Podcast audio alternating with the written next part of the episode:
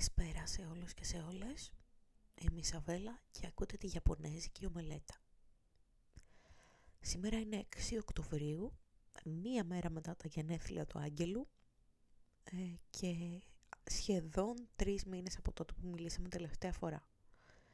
Για όσους ακούνε πρώτη φορά, αναφέρομαι στο πρώην μου.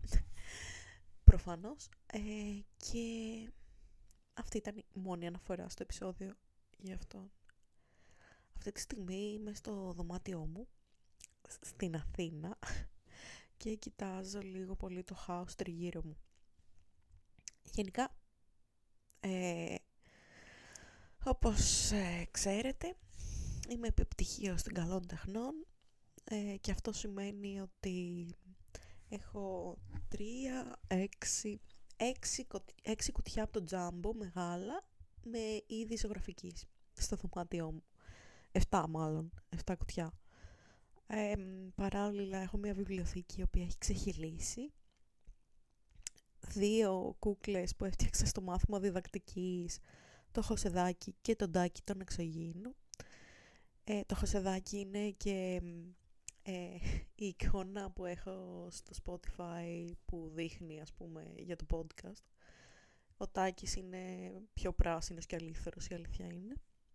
Έχω ένα πίνακα που είναι 2 μέτρα επί 1,5 με ένα ψυχεδελικό μοτίβο, δύο κιθάρες, ένα φορητό καλοριφεράκι και πρέπει να έχω γύρω στα 10.000 βιβλία εδώ μέσα. Και θα μου πεις όχι, είσαι υπερβολική, θα σας πω όχι, Έχω μια βιβλιοθήκη ξέχυλη, όπως είπα, βιβλία και πάνω στα κομμωδίνα, βιβλία και στο πάτωμα. Έχει σπάσει και ένα σιρτάρι της ντουλάπας μου, το έχω γυρίσει ανάποδα και έχω και εκεί βιβλία. Και φυσικά έχω και σε δύο ντουλάπες βιβλία μέχρι πάνω. Οπότε παντού βιβλία. Από όλα αυτά έχω διαβάσει τα πάντα, εκτός από 45 τα οποία λέω ότι θα διαβάσω και κάπως κολλησιεργώ.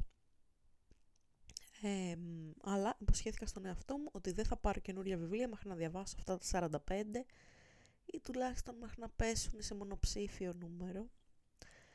Ε, δυστυχώς έχω διαβάσει τα περισσότερα ευκολοδιάβαστα βιβλία της βιβλιοθήκης που είναι μικρά μέχρι 200 σελίδες και τώρα έχουν μείνει λίγο ε, τα επιστημονικής φαντασίας, τα πιο βαριά, ψυχολογικά όχι σε όγκο και τα πιο πολλά σε σελίδες ας πούμε.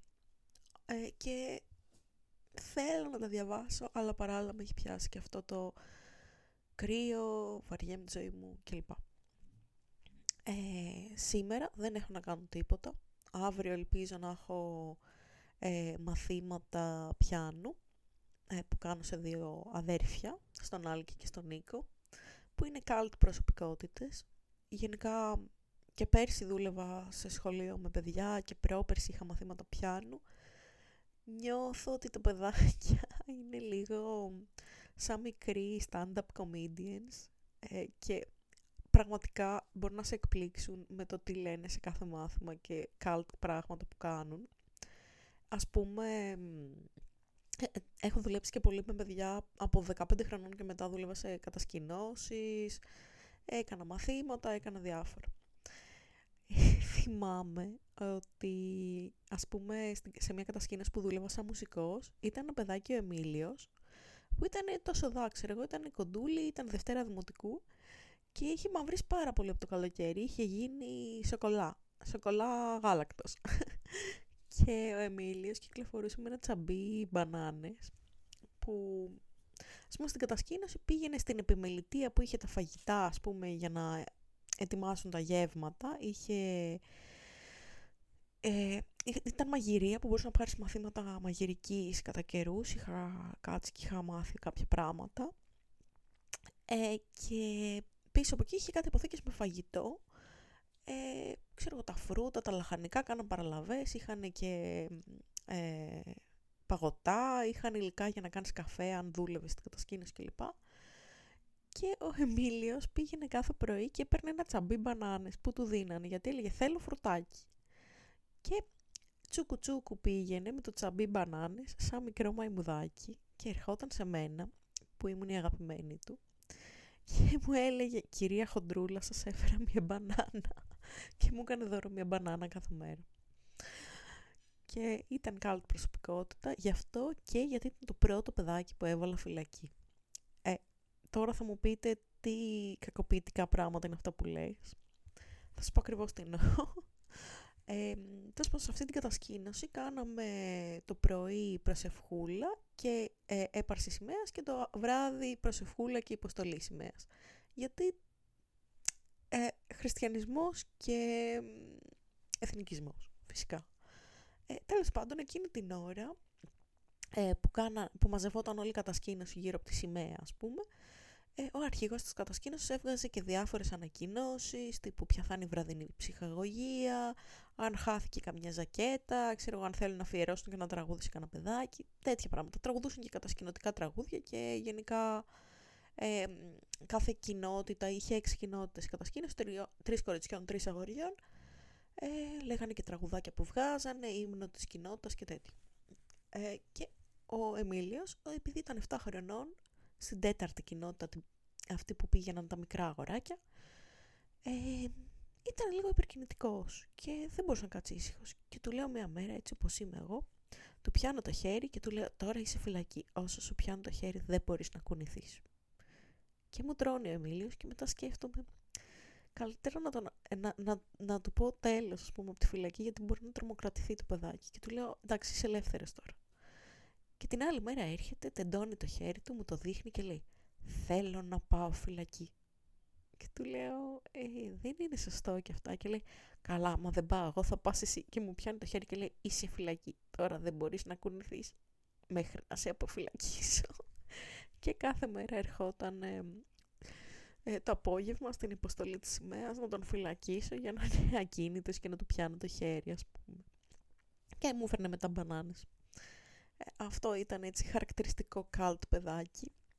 Άλλο επίσης ε, παιδάκι που θεωρώ ότι πρέπει όταν μεγαλώσει, δεν ξέρω, να γίνει διάσημο, ήταν η Ελπίδα. Η Ελπίδα ήταν ένα κοριτσάκι 6 χρονών με καστανά μαλάκια έτσι μακριά και αυτά. Έτσι λίγο τσάμπι, αλλά πολύ προσεγμένο, έτσι πάντα καθαρά ρουχάκια, καθαρά παπουτσάκια. Και η Ελπίδα έλεγε ότι ε, είμαι ελπίδα και είμαι αδίσταχτη γυναίκα, έτσι έλεγε. Και πολλά αγόρια ε, με θέλουν, αλλά εγώ θέλω τον Αντώνη. Και είχε πάρα πολύ πλάκα, έτσι όπως το έλεγε. Και σε μια βραδιά κατασκηνωτική ε, που, τέλος πάντων, σαν μουσικός έπρεπε να οργανώσω ένα, μια βραδιά ε, ταλέντου τύπου, που τραγουδούσαν τα παιδάκια, κυρίως, ε, και να τα συνοδεύσω στο πιάνο, να τους βάλω έτσι μια μουσική να παίζει, ξέρω εγώ, έτσι, καραόκε. Συνήθως τους βάζουμε καραόκε μουσικής ώστε να κάνουν και εξάσκηση στην κοινότητα, να μην κάνουν μόνο, ας πούμε, στο πιάνο, που πιάνο δεν ήταν ακριβώς, ήταν σαν ε, αρμόνιο wannabe, που δεν είχε, και δεν είχε και βίσμα να συνδεθεί με τεράστια ηχεία, ακουγόταν ό,τι ακουγόταν. Τέλος πάντων, και η Ελπίδα έβαλε τσιτσάνι και ήθελε να τις φτιάξουμε τα μαλλιά, εγώ και η Αλεξία, τις βάλαμε και δύο λουλουδάκια στα μαλλιά, ε, ήθελε να κοιταχτεί και στο κινητό, να φαίνεται ότι είναι ίσια τα λουλουδάκια και μετά εμείς να είμαστε δίπλα και να χορεύουμε και αυτή να τραγουδάει τσιτσάνι. Το ζήσα και αυτό. και ε, να, να χορεύουμε με την Αλεξία σαν χαβανέζες, ξέρω εγώ. Και η ελπίδα να κάνει τα δικά της. Ε, αυτό ήταν επίσης trash παιδάκι.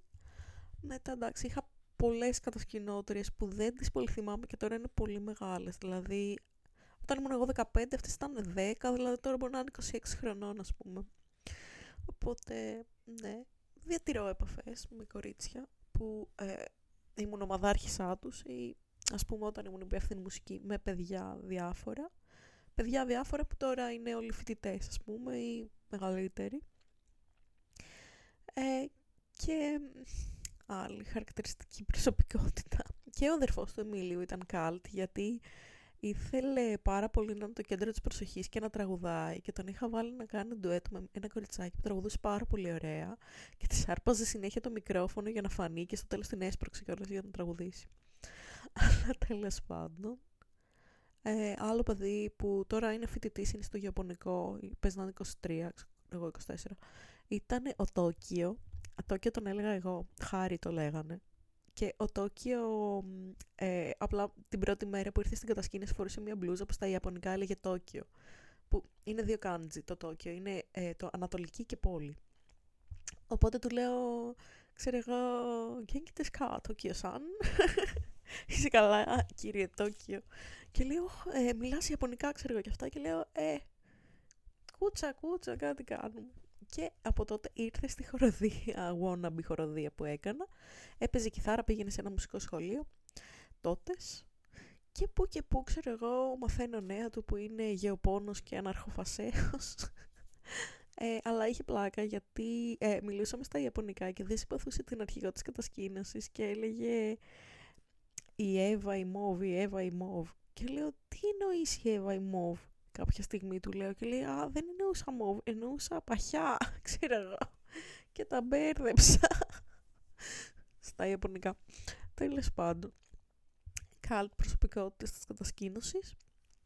Ε, φυσικά ε, στην κατασκήνωση, επειδή ε, ήταν λίγο strict το φαΐ, ήταν πρωινό, πρωινό μεσημεριανό, απογευματινό, βραδινό, αλλά εμείς επειδή ήμασταν και λίγο κάποιας ηλικίας, ας πούμε, λέω εγώ τώρα τότε ήμουν 25 ας πούμε, ε, με έπιανε μια λιγουρίτσα και παίρναμε μερεντούλες με την ε, Αλεξία από το πρωινό.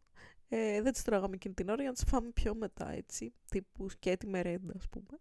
Και υπήρχαν και παιδάκια που είχαν δει ότι έπαιρνα μερέντες και τις έβαζα στις τσέπες μου και μου φέρναν και αυτά έξτρα.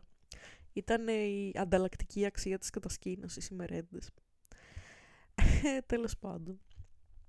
Ε, και άλλα παιδάκια που ήταν trash προσωπικότητες. Ο Γεράσιμος. Ε, όταν έκανα πρακτική σε σχολείο, ε, στο πρώτο πτυχίο, ε, με πήγαν σε ένα σχολείο στα Βρυλίσια, γιατί σου λέει Βούλα μένει, ας τη στείλουμε Βρυλίσια, δίπλα είναι, βουβού ας πούμε. Για όποιον δεν μένει Αθήνα, να πω ότι αυτό είναι δυόμιση ώρες με τα μέσα, έτσι. Πρέπει να φτάσω Δουκίσσης Πλακεντίας και να πάρω λεωφορείο. και τέλος πάντων πήγαινα Δευτέρα Γυμνασίου να κάνω λογοτεχνία ε, κάποιες φορές και την πρώτη μέρα μου συστήνονται όλα τα παιδιά. Φυσικά λένε 26 ονόματα, δεν θυμάμαι κανένα. Έτσι και βλέπω ένα ξανθό παιδάκι κάπου ε, στις σειρές από τα θρανία στη μεσαία σειρά ας πούμε, κάπου στη μέση, ξανθό κατάξανθο και μου λέει με λένε Γεράσιμο. Και κάπως το θυμάμαι αυτό. Και λέω, κάτσε μη φωνάξω να μου πει μάθημα καμία Μαρία, κανένας Γιάννης και να μην έχουν εδώ πέρα. Και να λέω κάθε φορά, γεράσιμε σήκα στον πίνακα. Γεράσιμε πες μάθημα. Γεράσιμε κάνω αυτό. Γεράσιμε κάνω το άλλο. Γιατί τα άλλα δεν τα ήξερα στο όνομα. Άμα ξέρω, βημάτιζα, έλεγα πες μου εσύ, ας πούμε και έδειχνα κάποιο. Αλλά μόνο ο Γεράσιμο θυμόμουν όνομα, οπότε αν ήμουν στην έδρα ήταν μονότερμα, ήταν η Γεράσιμος ή άγνωστα παιδάκια. Που δεν θα τα βαθμολογούσα κιόλας έτσι κι αλλιώς, ήταν της πρακτικής. Και κάποια μέρα πήγαινα στο οδείο, κουκάκι τότε πριν αλλάξω οδείο, και καθώς κατέβαινα έτσι στον πεζόδρομο, στο κουκάκι, βλέπω το Γεράσιμο με τους γονείς του και με δείχνει και λέει Αυτή με εξετάζει συνέχεια. Και λέει συνέχεια, γεράσιμα, πες μάθημα. Γιατί μου το κάνετε αυτό, λέει κάθε μέρα αναγκάζομαι να έρχομαι διαβασμένος. Και απλά γυρνάω στους γονείς του, είχα τελειώσει την πρακτική και λέω, συγγνώμη, ήταν το μόνο ξανθό παιδάκι και ήταν το μόνο που θυμόμουν το όνομά του. Τρας. Και ο Γεράσιμος τώρα, αν το 14 ε, ήταν ε, ε, τρίτη γυμνασίου, Δευτέρα, τώρα ποιος ξέρει πόσο θα είναι. Α, ο Γεράσιμος πες να είναι 24 χρονών. Wow. Τέλος πάντων. Ε, καλά θα μου πεις και εδώ ο Εμίλιος πες να πάει λύκειο. Τέλος πάντων. Ε, άλλα trash παιδάκια. Η Εμιλία, μιας και πιάσαμε τον Εμίλιο. Η Εμιλία ήταν ένα κοριτσάκι 6 χρονών που του έκανα πιάνο η οποία προφανώς δεν διάβαζε ποτέ, δεν έκανε τίποτα. Η εξέλιξή της ήταν να μάθει να ζωγραφίζει το κλειδί του Σολ. Αυτό. Ε, κάθε μάθημα πρώτη φορά, κάθε φορά πρώτη φορά, έτσι. Σαν το μεμέντο ήταν η φάση. Αλλά και αυτή ήθελε να τη βάζω φυλακή και όταν την έβαζα φυλακή μετά η Εμιλία έλεγε τώρα είμαι φυλακισμένη, δεν κάνω τίποτα, δεν διαβάζω και τραγουδούσε μόνη της. και ε, αυτό που έκανε μιλία και τραγουδούσε μόνη της όντας φυλακισμένη, το είχα πει στο μαθητή μου τον Νικολάκη που του κάνω ακόμα μάθημα και μετά χαιρότανε και έλεγε θέλω να μπω φυλακή και όταν τον έβαζα φυλακή ε, σηκωνόταν από το σκαμπό του πιάνου και πήγαινε στο κέντρο του δωματίου του που ο Νικολάκης κάθε φορά όταν κάνουμε μάθημα αρνείται να βάλει μπλούζα, φοράει ένα σορτσάκι κάθε φορά. Ε, πήγαινε στο κέντρο του δωματίου και απλά χόρευε μόνος του ένα τύπου break dance απροσδιόριστο που έκανε και ας πούμε κουνούσε και τα χέρια περίεργα και έκανε αυτό το, το ρυθμικό το έτσι το που κάνεις με τα δάχτυλα.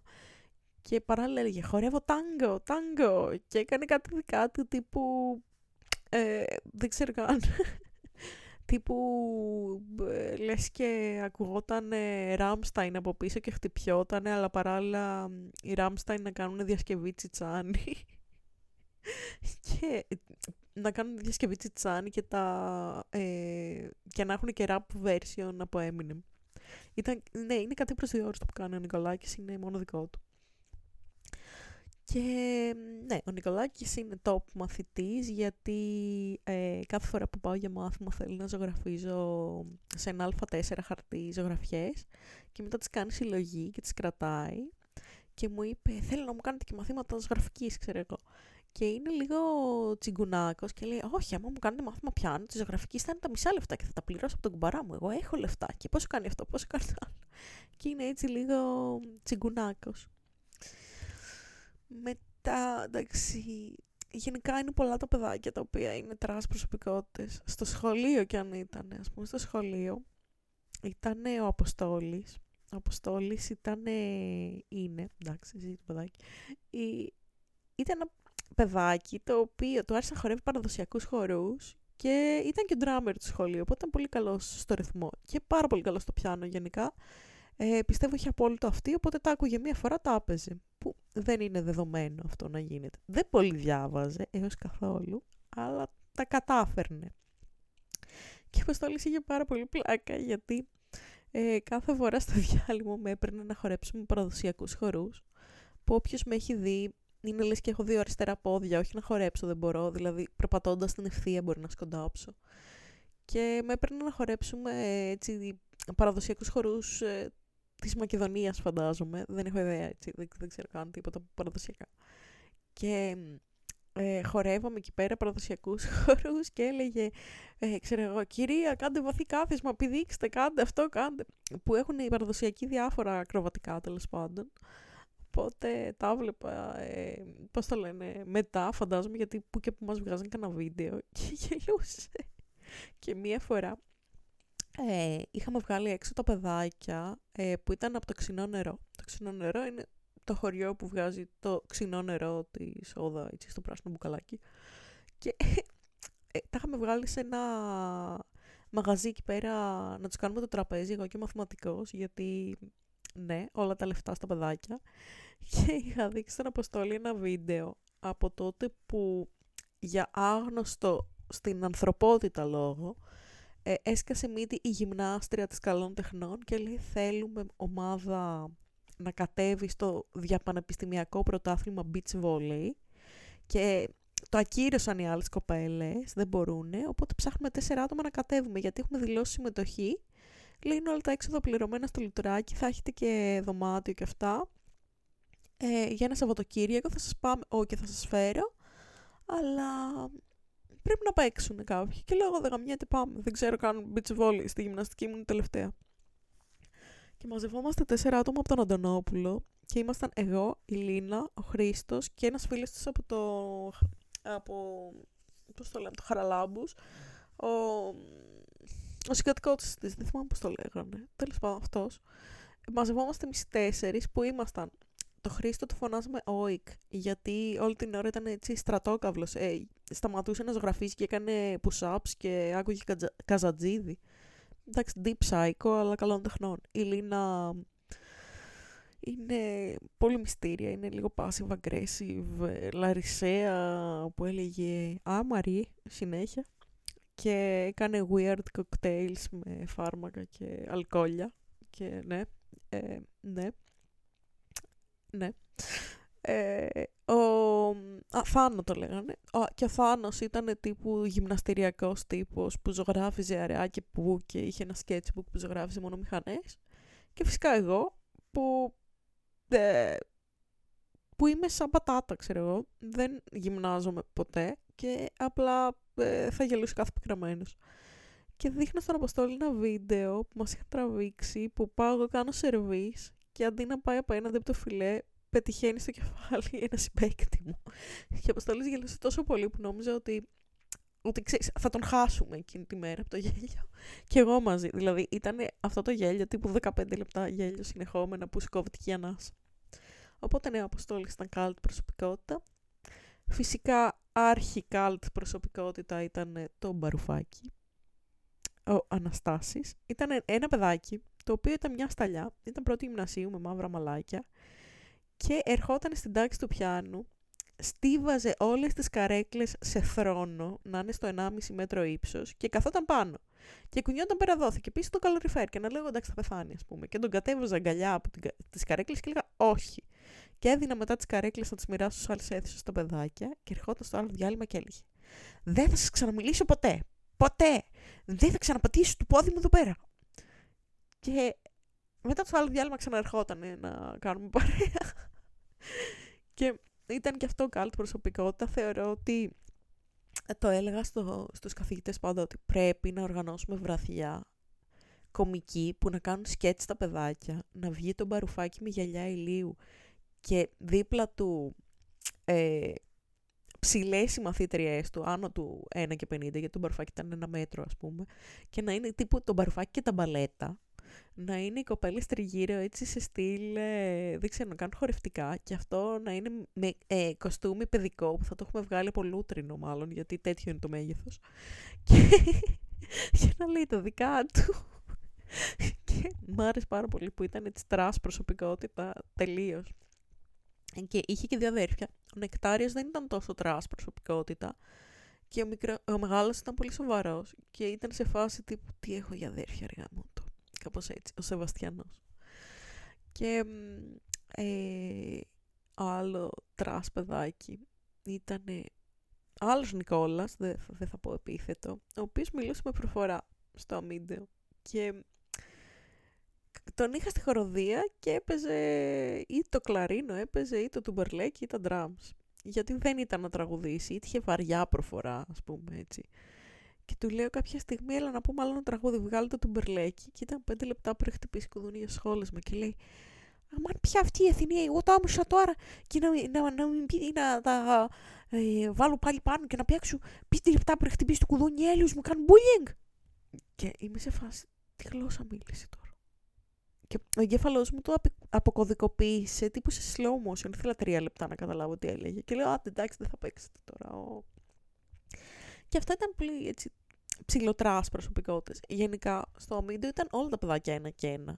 Α πούμε, είναι, είναι ένα που με βάζει να τις ρίχνω τα χαρτιά ακόμα.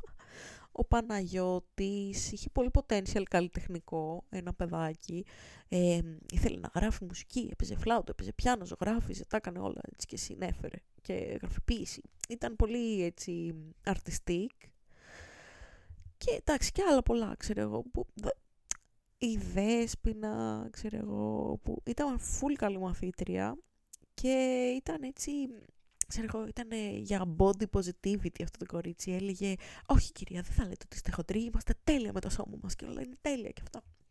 Και άλλα πόσα παιδάκια, ο Σωτήρης, που ήταν σε μια χοροδία που ήταν, αυτός έπαιζε μπάσο. Και απλά τύπου έβλεπε το χάος και απλά με κοιτούσε τύπου κουράγιο γιατί ε, είναι πολύ δύσκολο να κάνεις χοροδία όταν κανείς δεν θέλει να τραγουδήσει και είναι λογικό να μην θέλει κανείς να τραγουδήσει γιατί κανείς δεν θέλει να τραγουδήσει την τρίτη γυμνασίου. Δηλαδή μπορεί να είσαι σε μουσικό σχολείο αλλά το καταλαβαίνω. Ε, εγώ ντρεπόμουν να τραγουδήσω μέχρι 20 χρονών και ήμουνα σε επαγγελματική χοροδία από τα 18 δηλαδή. Τα πρώτα δύο χρόνια ήμουνα πίσω-πίσω και ντρεπόμουν ας πούμε. Και ποτέ δεν έκανα solo γιατί δεν υπήρχε περίπτωση να τραγουδήσω μπροστά σε κόσμο. Ήμουνα σε φάση ε, καλύτερα να πεθάνω, ξέρω εγώ παρά αυτό. Όπως και πιάνω πλάκα-πλάκα, ντρεπόμουν πάρα πολύ να παίξω σε συναυλίες, σε κόσμο κλπ. Μέχρι να πάρει το πτυχίο. Μετά ήμουν σε φάση, εντάξει, στα αρχίδια μου όλα. Ποιος νοιάζεται, ξέρω.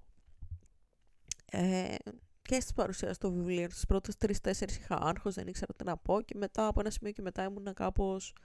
Ε, δεν γαμιέται. Δεν ακούει και κανένας έτσι κι αλλιώς. Όλοι οι μπύρες πίνουν και τρώνε, δεν έχει. Όπως και στις συναυλίες, όταν παίζω και είναι σε μαγαζιά ας πούμε, που τρώνε, πίνουν, ξέρω ότι κανείς δεν προσέχει τι κάνω, επί της ουσίας είναι στον κόσμο τους. Καλά, ούτε στο Μέγαρο προσέχουν τι κάνεις. Ε, είχαμε δώσει κάποιες συναυλίες στο Μέγαρο με το 2, 2-3 και έπαιζα εγώ και ήξερα ότι όποιος ήταν μέσα στην αίθουσα που θα έπαιζε μουσική δεν σκεφτόταν τι παίζω εγώ, σκεφτόταν τι θα παίξουν αυτοί και το άγχος τους. Οι συγγενείς τους περίμεναν πότε θα βγει το παιδί τους, οπότε χέστηκαν για μένα. Και οι άγνωστοι, το 99% από αυτούς που έρχονται στο Μέγαρο δεν έχουν ιδέα τι κομμάτι παίζεις, δεν ξέρουν καν να ξεχωρίσουν ε, σε ποιο σημείο θα κάνεις λάθος. Και το 1% που είναι μουσική ξέρουν ότι στο σημείο που θα κάνεις λάθος είναι λογικό να κάνεις λάθος γιατί δεν είναι το δύσκολο σημείο, είναι αυτό που σου βγήκε με τη μία και ξαφνικά στη συναυλία θα, θα κολλήσεις, ας πούμε. Οπότε, it's okay. Ε, Τέλος πάντων, πολλές παρεκβάσεις για παιδάκια, για κατασκηνώσεις, για αμύντεο.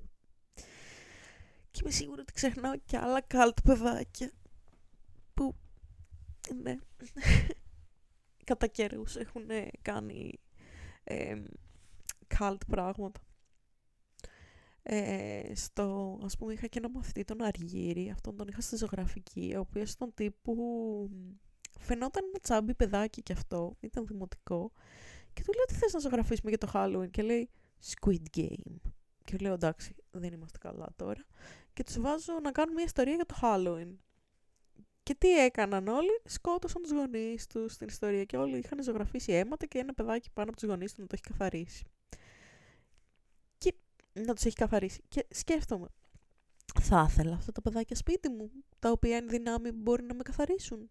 Όχι, αλλά και τι να κάνεις. Ναι. Ε, ναι. Μαθητές πολύ και ναι. Ε, ευτυχώς όταν έκανα πρακτική από την Καλών Τεχνών είχαμε κυρίως ενήλικες γιατί είχα κάνει στο Μουσείο Σύγχρονης Τέχνης και είχαμε ένα μια διάδραση τέλος πάντων με μια εφαρμογή και το οργανώναμε αυτό και ήταν οι περισσότεροι ενήλικες. Γιατί, ναι, αν ήταν παιδάκια, δεν ξέρω πώς τότε διαχειριζόμουν. Ήρθανε μία-δύο τάξεις από πρότυπα σχολεία, αλλά ναι, ήταν πολύ λίγη ώρα, οπότε δεν ε, θυμάμαι τα άτομα κλπ. Τέλος πάντων, να δούμε τώρα τι θα γίνει. Άμα με ξαναπάρουν σε σχολείο, άμα ξανακάνω έτσι δηλαδή, πώς θα είναι τα παιδάκια εκεί και ποια θα είναι τα cult ε, στοιχεία τους. Γιατί αυτό, νιώθω ότι όλα τα παιδάκια είναι δυνάμει stand-up comedians, με αυτά που λένε. Ε, και του εξωτερικού, έτσι, με διθυραμβικές κριτικές, όχι τίποτα έτσι ξεπεσμένη δική μας. Τέλος πάντων, τώρα στα μίντεο πρέπει να έχουν πανηγύρι πρέπει να είναι αυτό το happening που έχουν που πουλάνε κουβέρτες και μπλούζες Freddie Mercury. Και εδώ πέρα ε, η πόλη ετοιμάζεται για Halloween καταστάσεις. Το Little Cook πρέπει να έχει επενδύσει ή να έχει πάρει όλους τους ψεύτικους ή τους αράχνες που κυκλοφορούν στην Ελλάδα και να τους έχει βάλει εκεί. Ε, είδα ότι το έχουν τερματίσει εντελώς. Το Cap Cap έχει ε, το μόνο κάπου που έμεινε τώρα στο Εγάλεο γιατί έκλεισε αυτό στο ελληνικό. Έχει πάλι θεματική σκοτεινό Harry Potter, κάτι τέτοιο που δεν ξέρω, αλλά νομίζω ότι τα περισσότερα σχέδια που έχουν πάρει για πορτρέτα και για διάφορα αφήσεις Harry Potter που έχουν είναι από AI. Αλλά πρέπει να πάω από κοντά για να το καταλάβω. Ε, έτσι το AI απλώνεται παντού και να δούμε και πώς θα είναι το Cup Cup και αυτά. Έχω να πάω πάρα πολύ καιρό. Δεν ξέρω πότε θα πάω βασικά. Ε, και τι άλλο. Mm. Γενικά Halloween στιγμές έρχονται στην πόλη, αλλά εγώ έχω ξοδέψει όλα μου τα λεφτά σχεδόν και ναι. Ας ελπίσουμε το χειμώνα να είμαι έτσι οικονομική, γιατί Ε, αρχές Ιανουαρίου θα πάμε Πράγα με την Τασούλα και το Στέφανο. Λίγο πριν την πτυχιακή ουσιαστικά. Και ναι, δεν ξέρω τι θα παιχτεί. Ε, θέλω να πάω σε ένα ghost tour στην πόλη της Πράγας, να δούμε τι θα έχει με τόσο κρύο. Γιατί άμα πάμε Ιανουάριο, που θα πάμε δηλαδή τότε είναι τα ειστήρια, ε, φοβάμαι μήπως άμα αντί για ghost tour με βρουν θα μένει στο χιόνι, αλλά θέλω πάρα πολύ να πάω σε ghost tour στην Πράγα. Ε, έχω βάλει στο μάτι επίσης κάτι ακουαρέλες Άμπτον, τον, πώς προφέρονται, που είναι τσέχικες, που δεν τις έχει το Amazon, δεν τις έχει το eBay, τις έχει η Τσεχία μόνο. Οπότε οπωσδήποτε θα πρέπει να πάω να πάρω από εκεί ακουαρέλες και σε κυβάκια, οπότε περνάνε από το, η χειραποσκευή ας πούμε. Και να έχω το budget για αυτές. Ε, τι άλλο θα ήθελα έτσι από την Πράγα πάρω τσάγια περίεργα και να δω τι σοκολάτες έχουν στην Τσεχία και να κάνω έτσι μια έρευνα αγοράς ε, για τσέχικα προϊόντα. Γενικά, αν δεν πεθάνω στον Ιανουάριο και πάω όντως στην Πράγα και το χαρώ τέλος πάντων, ε,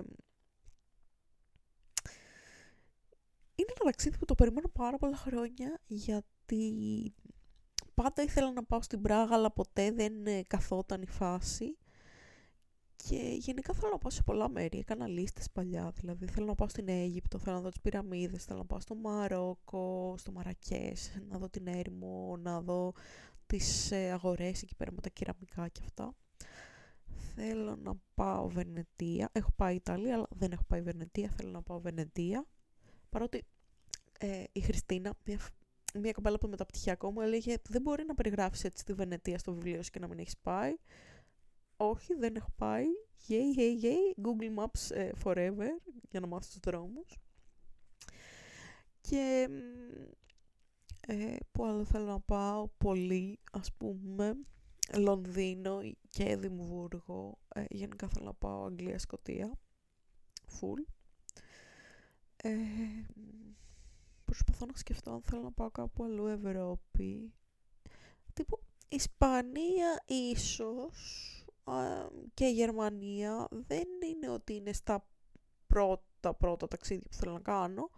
Απλά από εκεί και πέρα τα άλλα ταξίδια που θέλω να κάνω είναι τύπου η Ιαπωνία, είναι Κορέα, είναι Αμερική, τα οποία ε, αν δεν βρω χορηγό ή αν δεν ε, μαζέψω μισθούς ενός έτους που δεν γίνεται αυτό, δεν μπορώ να πάω. Αλλά εντάξει. Ε, είναι αυτό που έλεγα στο προηγούμενο επεισόδιο ότι εντάξει άμα δουλεύεις από μικρός και δεν έχεις την οικονομική δυνατότητα και είσαι, είσαι να τα βγάζεις και να μην τα βγάζεις πάντα έτσι θες να κάνεις όνειρα δηλαδή μπορεί για κάποιον το να, το να σχεδιάζει ταξίδια που δεν θα πάει μάλλον κατά πάσα πιθανότητα γιατί δεν έχει το budget να είναι κάτι καταθλιπτικό ή να είναι, είναι κάποιος να σχεδιάζει ταξίδια που θα πάει, να μην το θεωρεί τόσο super wow. Αλλά επειδή εγώ ξέρω ότι είναι δύσκολο να πάω ταξίδια για χύψη λόγους, γιατί είναι τα οικονομικά στη μέση, είναι η ζωή στη μέση, είναι πολλά. Ότι είναι ωραίο να σχεδιάζει ταξίδια ακόμα και αν δεν πας ποτέ ας πούμε. Ακόμα και αν όταν πας ε, σου έχει φύγει κάψα λίγο. Τέλος πάντων. Ε, ναι.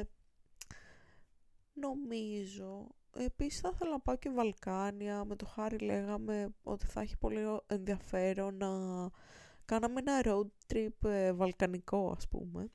Ε, με αμάξι και με άλλα δύο άτομα λογικά να είμαστε έτσι τέσσερις για να έχουμε παρέα. Ε, είχαμε πάει Σκόπια. Ε, Μπίτολα μάλλον είχαμε πάει. Ήταν ok, decent. Ε, ο μαθηματικός από το σχολείο μου λέγε να πάμε και ο Χρίδα, ήταν πιο ωραία λέει από τον Μπίτολα. Αλλά δεν έγινε ποτέ αυτό εν τέλει. Βέβαια ποτέ δεν είναι αργά. Ε, μετά δεν ξέρω ας πούμε προς τα πού θα ήθελα να κινηθώ στα Βαλκάνια. Θα ήθελα έτσι να πάω και προς Βουλγαρία και προς ε, Ρουμανία ο Ρουμανία δεν είναι Βαλκάνια, αλλά ναι. Θα ήθελα να πάω έτσι βόρεια κάπως και να, δεν ξέρω, καταλήξω κάπου όπου φτάσει η βενζίνη και τα χρήματα και να δω τη διαφορά ας πούμε, στους πολιτισμούς ε, και να κάνω και ένα φωτογραφικό ταξίδι έτσι. Γενικά πολλά όνειρα που no money for that, αλλά ναι, το να ονειρεύεις είναι τζάμπα, άρα μπορώ να πω σαν μέρη θέλω. Ολλανδία θα ήθελα να πάω που είναι ο πρόδρομος ε, να, ε, είναι ο πρόδρομος είναι και οι Talents. Οι Talents είναι η εταιρεία χρωμάτων. Ε, και βασικά έχει και τα Van Gogh, έχει και τα Rembrandt, έχει, έχει πράγμα. Μόνο τα Paul Rubens είναι κινέζικα, όλα τα άλλα τα έχει η Ολλανδία, έτσι, μονοπόλιο. Θα πήγαινα στην Ολλανδία, θα άφηνα τα ρούχα πίσω, θα έπαιρνα τα χρώματα. Αχ, ναι. Εν τω μεταξύ όλα αυτά τα χρώματα με έχει πιάσει και η κρίση το 30, ότι τύπου ρε παιδί μου όλα αυτά τα πράγματα που μαζεύω, βιβλία, χρώματα, καλλιδοσκόπια, δεν ξέρω εγώ τι, ότι μήπως κάποια στιγμή να τα μοιράσω, γιατί θα πεθάνω κι εγώ κάποια μέρα και πού θα μείνουν ακριβώς. Τα αδέρφια μου δεν διαβάζουν και τόσο λογοτεχνία και τι θα τους κληροδοτήσω βιβλία και καλλιδοσκόπια, δεν θα τα χρησιμοποιήσουν ποτέ. Αλλά ναι, δεν ξέρω, μπορεί Μπορεί την κιθάρα να δώσω κάποια στιγμή γιατί δεν, ε, δεν νομίζω να ξαναπαίξω ηλεκτρική κιθάρα. Κλασική της μαμάς κάτι, κάτι θα κάνουμε. Γενικά στο, στο χρονοδιάγραμμα ζωής ε,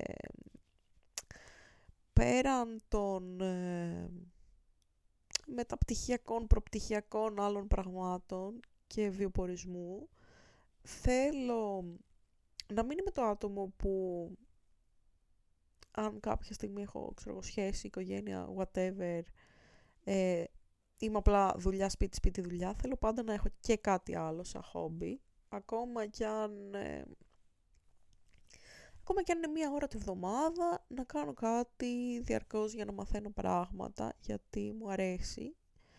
Και σκέφτομαι ότι όταν ολοκληρωθούν οι σπουδές μου, γενικά, όταν φτάσω στο σημείο που είμαι ok, ότι από εκεί και πέρα θα αναζητώ ε, σεμινάρια ίσως, κάποια ξένη γλώσσα, κάποιο εκμάθηση κάποιου οργάνου, αλλά πιο χαλαρά, όχι σε επίπεδο έτσι ε, διπλώματος. Ε, και αυτό ίσως να ξαναπιάνα την κιθάρα γιατί έχω να την πιάσω πάρα πολλά χρόνια και μου άρεσε πάρα πολύ ο ήχος της κιθάρας. Απλά τώρα θα έκανα σίγουρα κλασική γιατί πώς το λένε και τώρα ε, το κοινό μου συνειδητοποιεί πόσο βαρεμένη είμαι γιατί θα ήθελα πολύ να μάθω μπαχ στην κιθάρα ε, γενικά ε, και όχι οι φούγκες ξέρω εγώ δύσκολες είναι βενισιόν δεν ξέρω πώς πάει ε, ναι μ' αρέσει έτσι η κλασική η προκλασική μουσική σε στα μουσικά όργανα και μετά μου αρέσει η σύγχρονη, ας πούμε. Δηλαδή, είμαι ή του Μπαχ ή του Πιατσόλα. Λίγο όλα τα ενδιάμεσα δεν. Αλλά εντάξει. Θα ήθελα δηλαδή ας πούμε, να μάθω κάτι τέτοιο στην κιθάρα και ίσως και τώρα όταν κλείσει το podcast να πάω να ακούσω έτσι κλασική μουσική στην κιθάρα. Ε, έτσι, κάνα ε, κιθαρίστα περίεργο. Τι άλλο θα ήθελα να κάνω, δεν ξέρω. Γενικά, πέρσι ε, ήμουνα όπως είπα στο αμίντεο, τα λεφτά ήταν τσίμα τσίμα, αλλά κάποια στιγμή μες στο χρόνο βρήκα τρόπο να εξοικονομήσω 200 ευρώ και έκανα ένα σεμινάριο εικονογράφησης, το οποίο μου άρεσε πάρα πολύ. Ε, γιατί πιστεύω ότι έμαθα πολλά πράγματα εκεί για την εικονογράφηση, για τη γραφίδα, για το Photoshop, για πολλά. Τώρα ας πούμε, σκέφτομαι, αν κάποια στιγμή εξοικονομούσα χρήματα όχι για σπουδές, λέμε τώρα να είμαι σε μία φάση να έχω πάλι σταθερή δουλειά τύπου σχολείο ή ό,τι και να ε, έχω ας πούμε μία-δύο ώρες τη εβδομάδα που να θέλω να κάνω κάτι. Αν έκανα κάτι, θα ήταν η κιθάρα ή η φούγκα, να συνεχίσω να τελειώσω τη φούγκα, όχι για από θέμα πτυχίου, από θέμα του ότι το τι μουσική έγραφα όταν είχα ξεκινήσει τη φούγκα, μου άρεσε πάρα πολύ. Ήταν σαν να λύνει σταυρόληξη, ήταν πολύ εγκεφαλικό και είχε υπολογισμούς και αυτά και με ξεκούραζε πάρα πολύ αυτό.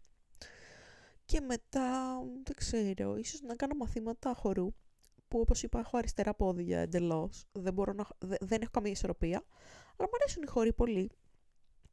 Και θα ήθελα, ας πούμε, ακόμα και αν ήμουν η τελευταία της τάξης να κάνω μαθήματα. Ε, και μετά δεν ξέρω, ή για δημιουργική γραφή ή κάτι με ζωγραφική, με καστικά, με χειροτεχνίες, με τέτοια. Ε, εντάξει, δεν θα έφτανα σε σημείο έτσι γεροντικό να κάνω κεραμική και ψηφιδωτό και βιτρό. Αλλά εντάξει, δεν ξέρω, ίσως αν υπήρχε ένα σεμινάριο κόμιξ που όλο βγαίνουν ή κάποιο έτσι σχεδίου, ξέρω εγώ, ε, θα το έκανα, γιατί όχι, γιατί πάντα μαθαίνεις από αυτά. Δεν ξέρω αν θα ξανά πιανα κάποια γλώσσα. Και τα γαλλικά θα ήθελα να τα τελειώσω κάποια στιγμή. Τα είχα αφήσει εντελώς στο παραένα. Ε, και στη Γαλλία συνειδητοποίησα ότι τελικά θυμάμαι πολύ περισσότερα από ό,τι πίστευα. Αλλά δεν έχω το μενταλιτέ να διαβάσω για μια ξένη γλώσσα. Νιώθω ότι είμαι πάρα πολύ κακή στις ξένες γλώσσες. Λέω εγώ που μιλάω αγγλικά, γαλλικά ή ιαπωνικά και λίγα γερμανικά. Αλλά ε, τις βρίσκω πολύ σύνθετες γιατί επειδή έχει η κάθε ξένη γλώσσα, η κάθε γλώσσα μάλλον, έχει πολύ μεγάλη διαφορά στο πώς εκφράζεσαι. Νιώθω ότι μπαίνω και σε ένα mindset, ένα mindset που πρέπει να σκεφτώ διαφορετικά. Και κάπως μπλοκάρει το μυαλό μου εκεί. Νιώθω ότι έχω ελληνική σκέψη και προσπαθώ να, τη, να την εκφράσω με γαλλικές λέξεις και δεν γίνεται. Και όχι για το θέμα της δομής της πρότασης, αλλά για την ουσία της γλώσσας, για το πώς, ας πούμε, στα Ιαπωνικά δεν έχεις το, το εγώ, έχεις το εμείς, έχεις το ομαδικό και εγώ δεν μπορώ να αποβάλω ας πούμε, αυτό το εγώ, ξέρω εγώ. Ε, τέλος πάντων, ε, τώρα είναι ο μονόλογος του φτωχού που έχει πολλά όνειρα τώρα, αλλά εντάξει. Ε, ακόμα και τίποτα από όλα αυτά να μην κάνω. Λέγαμε με τη Γιώτα μπορούσαμε να βάζουμε μία στην άλλη ασκήσεις δημιουργικής γραφής και να περνάμε την ώρα μας. Που και αυτό είναι πολύ ωραίο και τζάμπα. Εντάξει. Δηλαδή ε, θα έχει φάση ας πούμε και κάτι τέτοιο θα είχε ενδιαφέρον. Ή να βρω διάφορες διαδράσεις δωρεάν. Ε, τώρα δεν ξέρω, τώρα λίγο μπαίνει χειμώνας και αρχίζουν τα ζόρια και από ε, διάβασμα και από μαθήματα και αυτά. Ε, αλλά εντάξει. Νομίζω ότι ότι κάπως θα βγει η χρονιά, ελπίζω τουλάχιστον, χωρίς να θέλω να το προδικάσω και να δούμε. Το μόνο σίγουρο είναι ότι αν έχω έτσι και υποχρεώσεις και μαθήματα και αυτά, ότι λίγο ε, θα σταματήσω να κάθομαι σαν πατάτα μες στο σπίτι και να περιμένω το επόμενο ιδιαίτερο για να βγω. Ε, αλλά εντάξει του χρόνου δεν ξέρω, μπορεί να κάνω και αίτηση σε κάποιο σχολείο είτε Αθήνα είτε πολύ κοντά ας πούμε πάλι. Όχι γιατί έχω κάποιο attachment με την Αθήνα, απλά τώρα έχω κάποιες υποχρεώσεις που με δένουν σε αυτή την πόλη. Τουλάχιστον μέχρι το Φεβρουάριο του 25 θα έλεγα. Οπότε, ναι, ε, να δούμε. Και μετά ο γύρος της Ελλάδας με περιμένει. Ο γύρος της Ελλάδας με αναπληρωτές. Yay. Ε, αυτά λοιπόν. Κλείνω το, post, το podcast στα 43 λεπτά γιατί κουράστηκα να μιλάω και στο τέλος θα κλείσει και τελείωσε η φωνή μου. Κάθε μέρα να μιλάω μία ώρα podcast. Ε, θα τα ξαναπούμε σύντομα και ό,τι έχετε να πείτε, ειδικά αν έχετε κάτι ευχάριστο, μπορείτε να μου το στείλετε στα social media, ξέρω εγώ. Ε, δεν έχω κάποιο ε, προφίλ για τη Ιαπωνέζικη μελέτα, αλλά όσοι με ακούτε ξέρετε νομίζω πολύ καλά ποια είμαι. Αυτά λοιπόν και θα τα ξαναπούμε. Γεια σας.